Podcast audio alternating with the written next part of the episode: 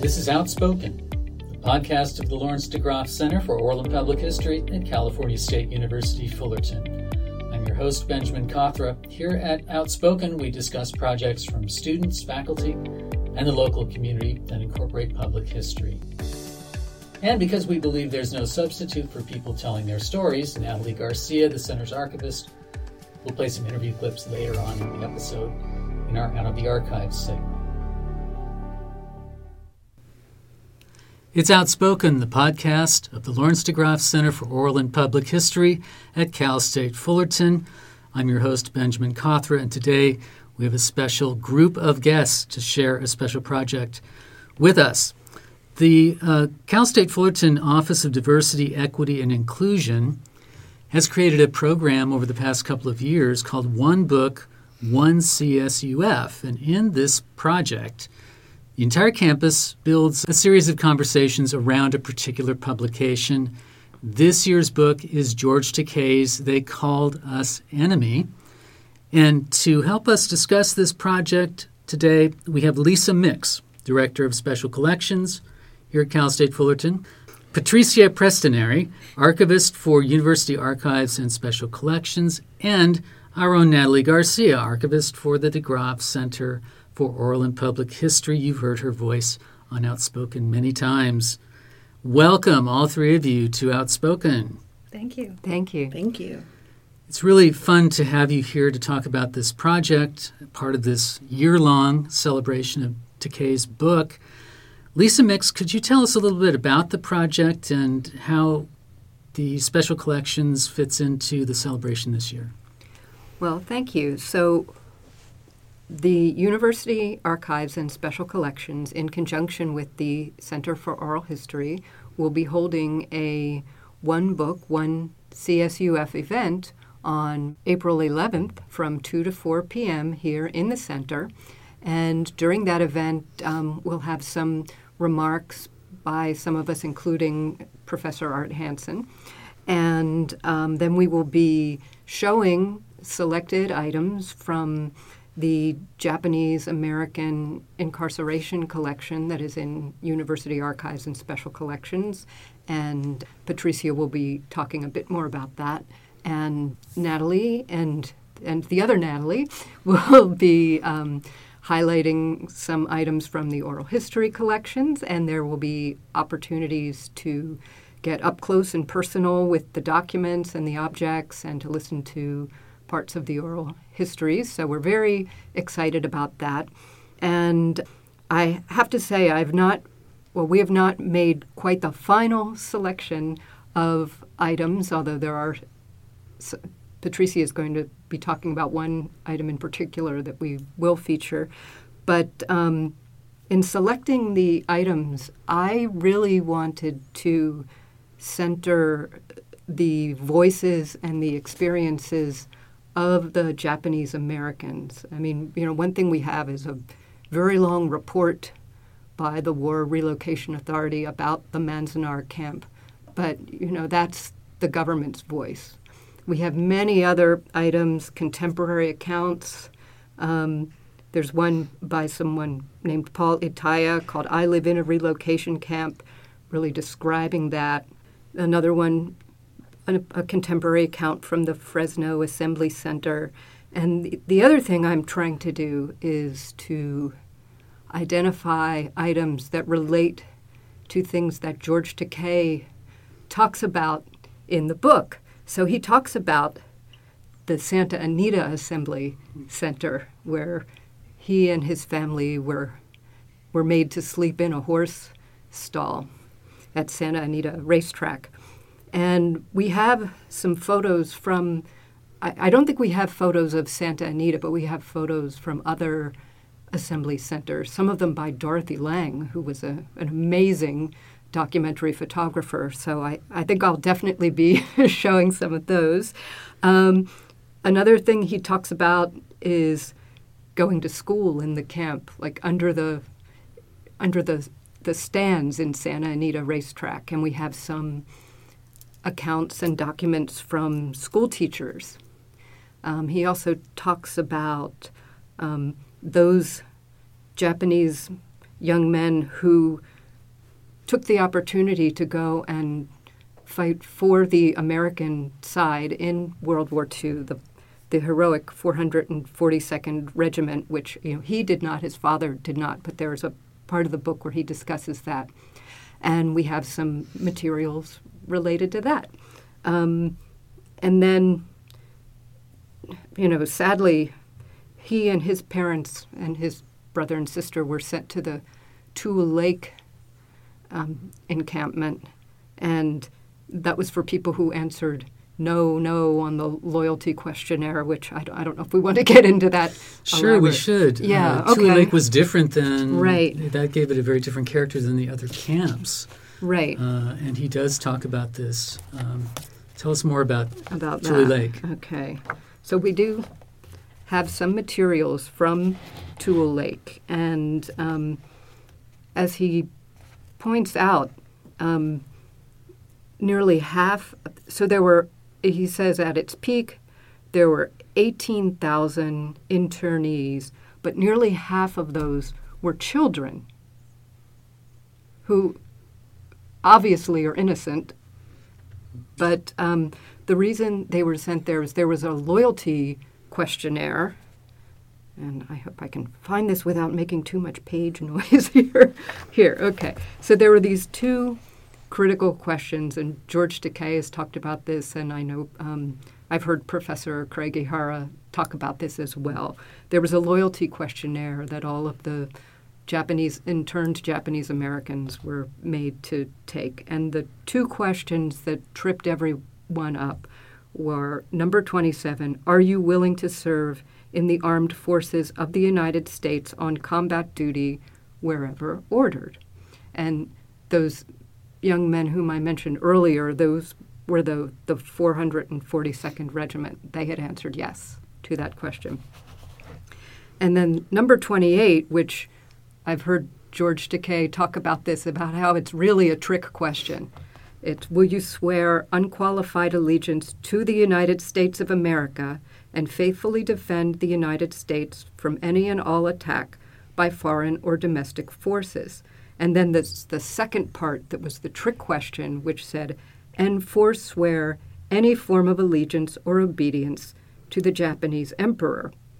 And the trick being that it, it, it starts from an assumption of your disloyalty. Right, right. Your loyalty to another country. Right. And then you have to affirm your loyalty to the United States. It was insulting. Right. It was insulting, but it's also to answer yes to that question you're admitting that you were exactly. loyal to the emperor, which his parents were not. So his parents answered no to both of those questions, which made them the so called no nos.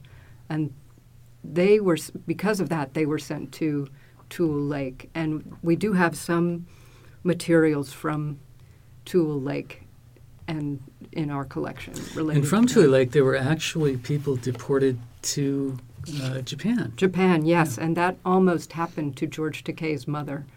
Uh, that's described in the book how she was pretty much saved at the last minute from being deported.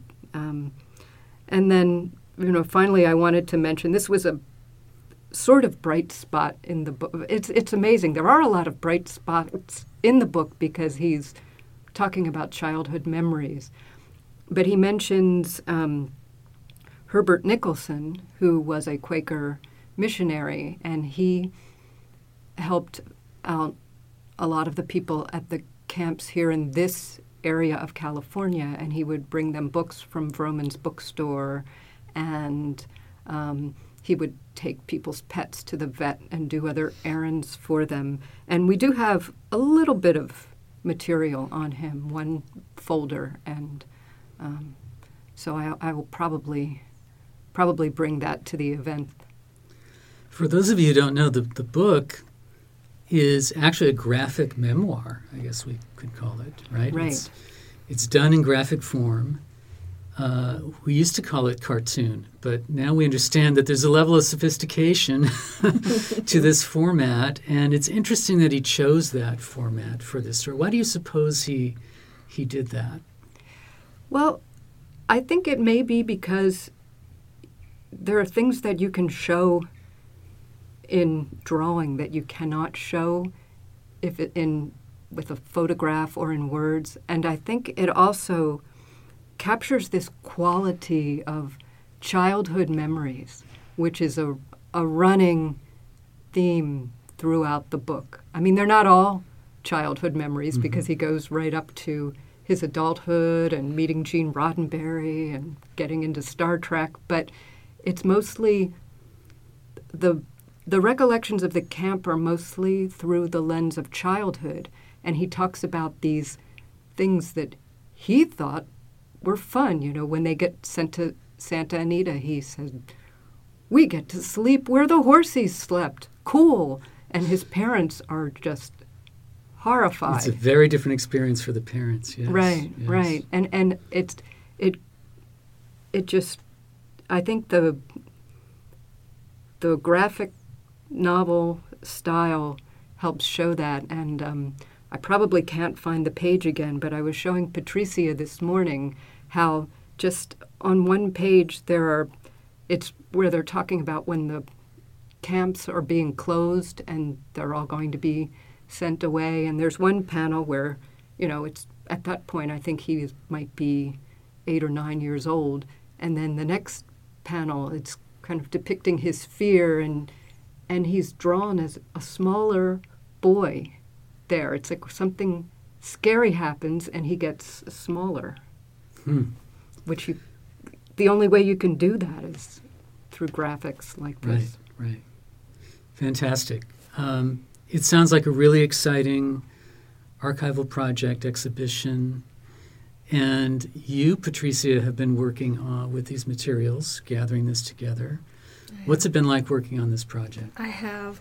Um, well, I've often referred to this photo album from the collection um, in classes who come into special collections for instruction. Um, Seiko Ishida's photo album because it shows the entirety of her life from her time as a child and when her parents sent her to Japan for education, so she is Kibei.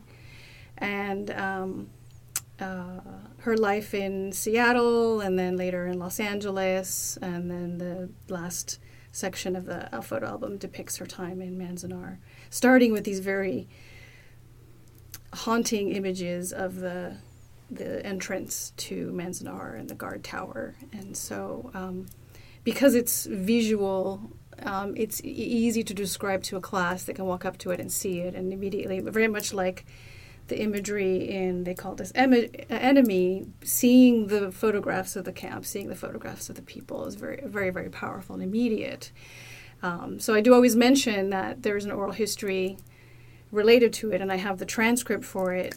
I keep it with the photo album so that students can leaf through it. But really what they do is they look at the album first right? That's the most it's kind of the easiest thing to look at when you have I often do a layout with many items, so they, they only have a few minutes to go through each item. And so um, that's been my focus, just sort of revisiting it and looking at it more closely and looking at her life more closely and creating some graphic images for the display. Um, but as part of sort of thinking about this collection, I, I also began exploring the origin of the collection that we have in special collections. And so, so from one book to another, um, the collection in special collections began as materials that were donated by Georgia Day Robertson in the 1960s to special collections through one of our history faculty. And um, a manuscript of her book called The Harvest of Hate um, about a Japanese family, Japanese American family, excuse me, interned in um, Poston. And the author, Georgia Day Robertson, had administered um, the schools at the Poston camp.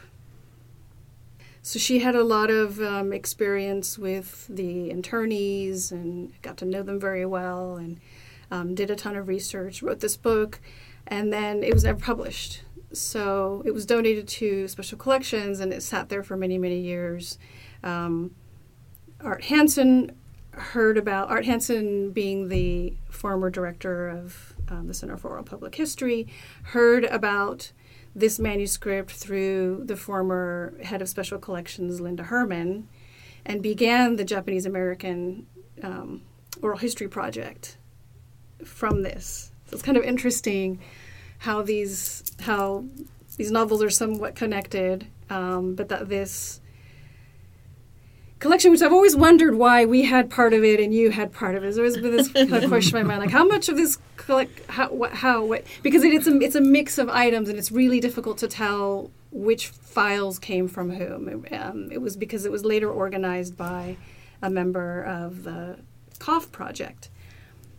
So we, we don't actually know. It's a good thing we're working together then. Exactly. and that was my thought. That was my thought exactly when the call for um, presentations was sent out. I I mentioned to Lisa we had this collection and that this was finally the chance we've been talking about doing something together yes. for a long time. This was finally a chance for us to do something together because we had this you know coordinated collection or complementary collection, I guess.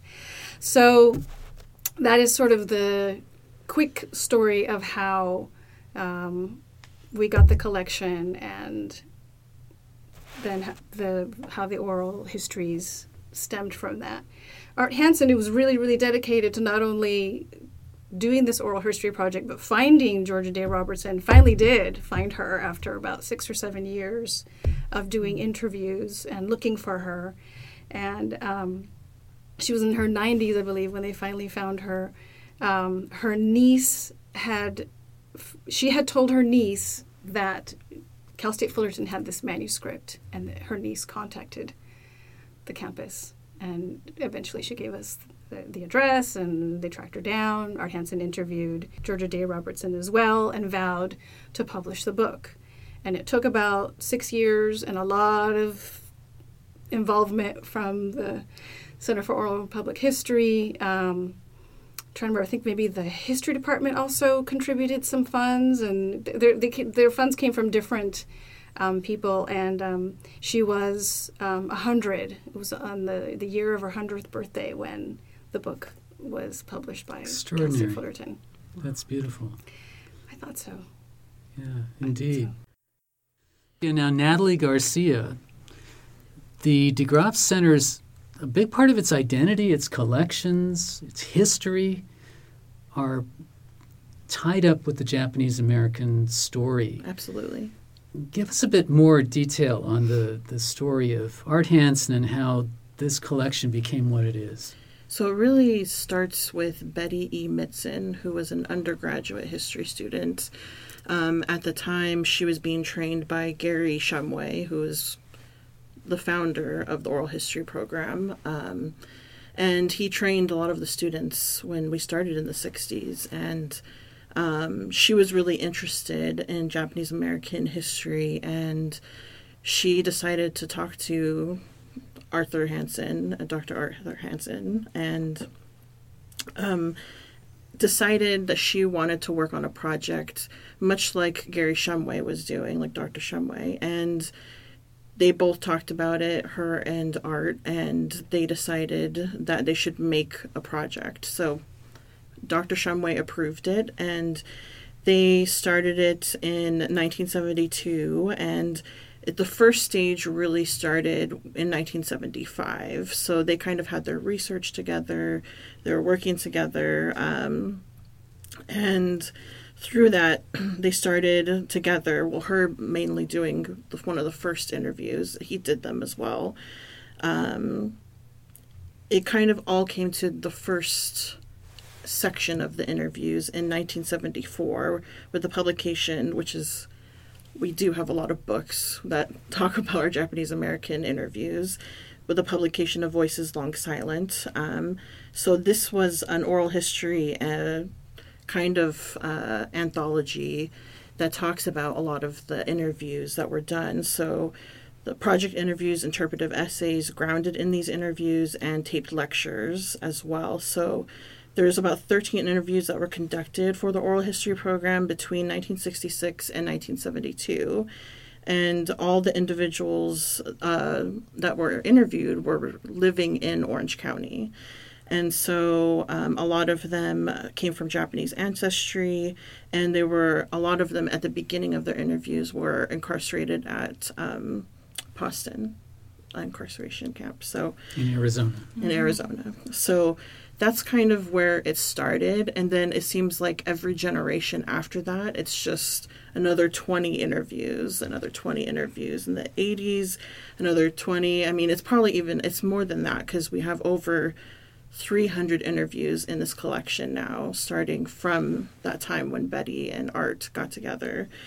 So it's kind of amazing because, you know, the first interviews were concentrated on those camps, was Poston, and then it kind of continues into Manzanar, Tule Lake, and then you could just see this project just blossom and take fold as more volunteers come and work on it and more students who work on it. And of course spearheading all of this is dr art hansen. So his name is everywhere um, he, he's done a lot of the interviews so um, it's really great and a lot of the interviews also i would say the second part of the interviews in the 80s and 90s not only did they interview um, incarcerees, they interviewed people who worked at the camps. They interviewed the children who were born in the camps. Uh, we have various um, topics that go in different areas with this project. Um, it's one of our most requested projects, I would say. When people come, they're most interested in our Japanese American materials. So it's just one of the best projects here. Well, you know, it's interesting that this really got underway when the redress movement yes. began, really mid you know mid 70s mm-hmm. through the 80s, until finally um, the apology and redress is made. Uh, it's interesting that people at that point were willing to start sharing their stories, and Art and his students were there to to capture it. Yes. Um, how did you two figure out how you were going to put this together? From one from the, your collection and special collections, and Natalie, you from from the center. Uh, how did you work this out? I feel like ever since I became the archivist, I've always we've found stuff like that belongs to special collections, and then she's also found stuff in special collections that's like, kind of first started here. So we've always been collaborating and working with each other and talking, and so I feel like we're always like, hey, like, do you have anything about this? No. Or do you have anything about this? Yes. And so we kind of already knew that we had similar um, materials. And so I think that's kind of how this all started because we're like, we both knew we had Japanese American materials, especially because of the digitization project with Cal State Dominguez Hills. Um, Tell us more about that. That's a really important initiative it, that uh, we're involved in as well. It really is. Um, I'll let Patricia talk about that if you want, because I wasn't here. I wasn't the archivist when it first started. Um, Stephanie George, who was my predecessor, was. So I've kind of been doing all the meat and managing of the project, so I don't really know the beginnings of it. I came in in the middle of the project as well, but it began the CSU Japanese American digitization project arose out of a um, Cal State Dominguez Hills. Um, they have done multiple rounds of grant funds to support this project and did a call out to all of the CSU special collections and units and asked them to contribute materials from their collections to this project. And so you had the option of either digitizing the materials yourself and sending them to them, and then they would massage the metadata and add it to the um, the database, or they could digitize the materials for you. So that was how I first became acquainted with this collection. And yes, Stephanie was the archivist, Stephanie George, the former archivist here.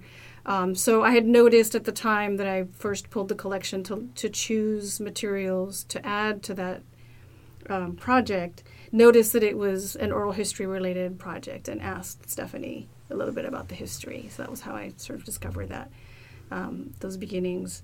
Um, for this project, we really just got to get, we got together the three of us got together, uh, Lisa, Natalie, and I, when they um, sent a call out for presentations for the One Book, One CSUF um, events. And we all got together in a meeting room, and it was just a very easy discussion. You know, what what should we do? How how should we arrange this? And it just flowed very easily. It all it made sense um, for us to pull it all together, but I'm not sure that I'm describing how that conversation went very well.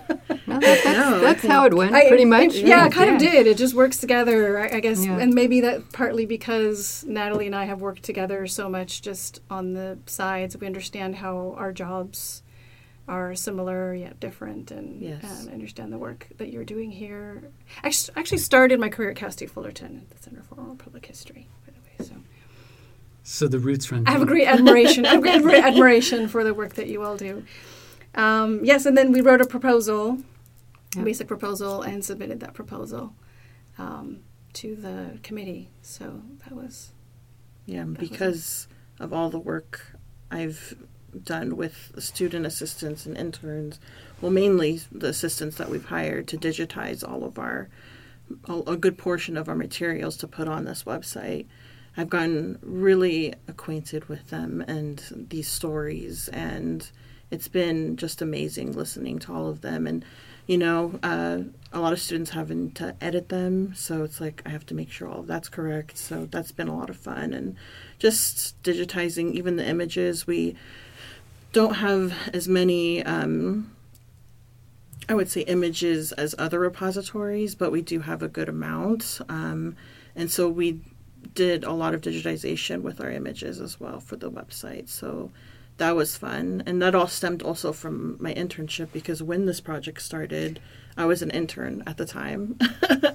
and Stephanie George had me kind of take a whole inventory of the Japanese American project. So I was in the archive, like pulling out all the boxes, making sure we had agreement forms for these interviews, and making sure like what status each interview was in. So I've been part of this project kind of from the beginning, not from an administrative point, but from the beginning. So it's been really fun. So when we, saw this opportunity, it kind of seemed perfect. You know, it's it's one thing to have all this amazing material available online, which it is through the Dominguez Hills sort of network that's been pulled together, all this amazing material. But this event is not going to be an online thing. It's going to be the real thing, right? What as you were thinking about this, it must have been exciting to actually um, not do something virtually for once, which we've been doing for two years, right? absolutely. Uh, that had to be an exciting part of it, Lisa. Yes, yes, and and that played into the timing as well because, as you m- may or may not know, some of the one book events have been virtual, uh, and most of them were up in you know in the fall were virtual, and we we felt very strongly that this this would only work as an in person event because part of it would be giving people the opportunity to really look at at the actual materials, not digitized surrogates. You know, they'll see the real photographs, they'll see the real scrapbook, and and I think there's something to be said for interacting with archival and special collections materials in person and really just getting to see what the object looks like for real. Absolutely. Um, you know, so many museums and galleries were closed for so long, and I think I think all of us sort of missed those in-person interactions, right? That were part of part of our culture, and it's nice to see some of that finally coming back, right? Definitely. Um, tell us again uh, about the location, the time, the date, so we're we'll have that information available for everyone. Okay. Well, this event will take place on Monday, April 11th from 2 to 4 p.m. here in the Center for Oral and Public History. And it will start off by um, remarks from Professor Art Hansen and from Dr. Natalie Fousekis and from myself. And then um, participants will get the opportunity to see some documents up close and personal. We'll have different areas one area with the documents, another area with oral histories, and you know, people will be able to listen to snippets of the oral histories. They'll be able to see items from both collections, and I, I think it'll be a really fun event. It sounds like this should be an exhibition, like more than a day. really should. Yeah. I may have to hatch some more plans. Yes.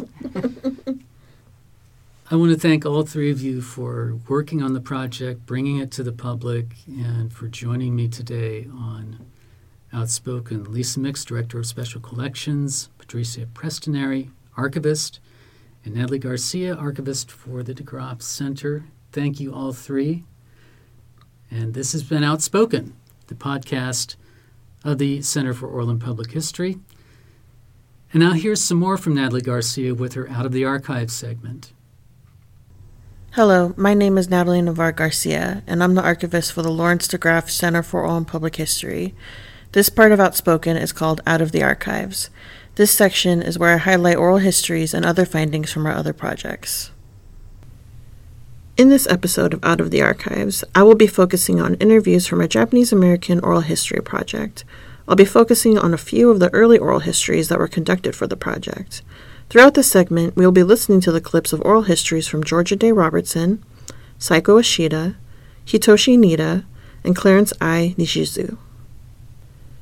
The first clip you will listen to comes from an oral history with Georgia Day Robertson, who was mentioned in this episode for her book, The Harvest of Hate. This interview was conducted by Dr. Arthur Hansen on June 26, 1979. Listen as she discusses her memory of Pearl Harbor Day.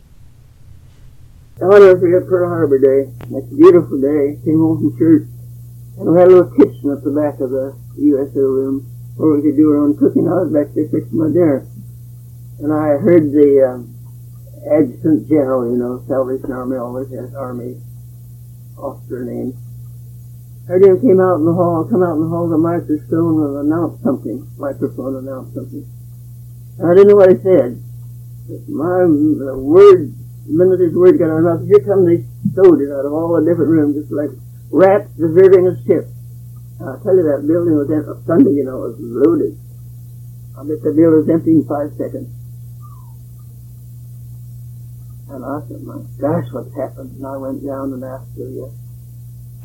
Was San Diego, because it was a military town, uh, sort of acutely sort of panic struck by this thing, just like you were describing in the building? Was the whole town pretty much no, in a state not, of anxiety? Not the whole town, just individuals. If we had the blackout that night, there was a blackout. Whole line of street cars standing out there on the track, you know, not moving, no lights on them, no street lights, no nothing. I couldn't get back to my, out to my room where I roomed.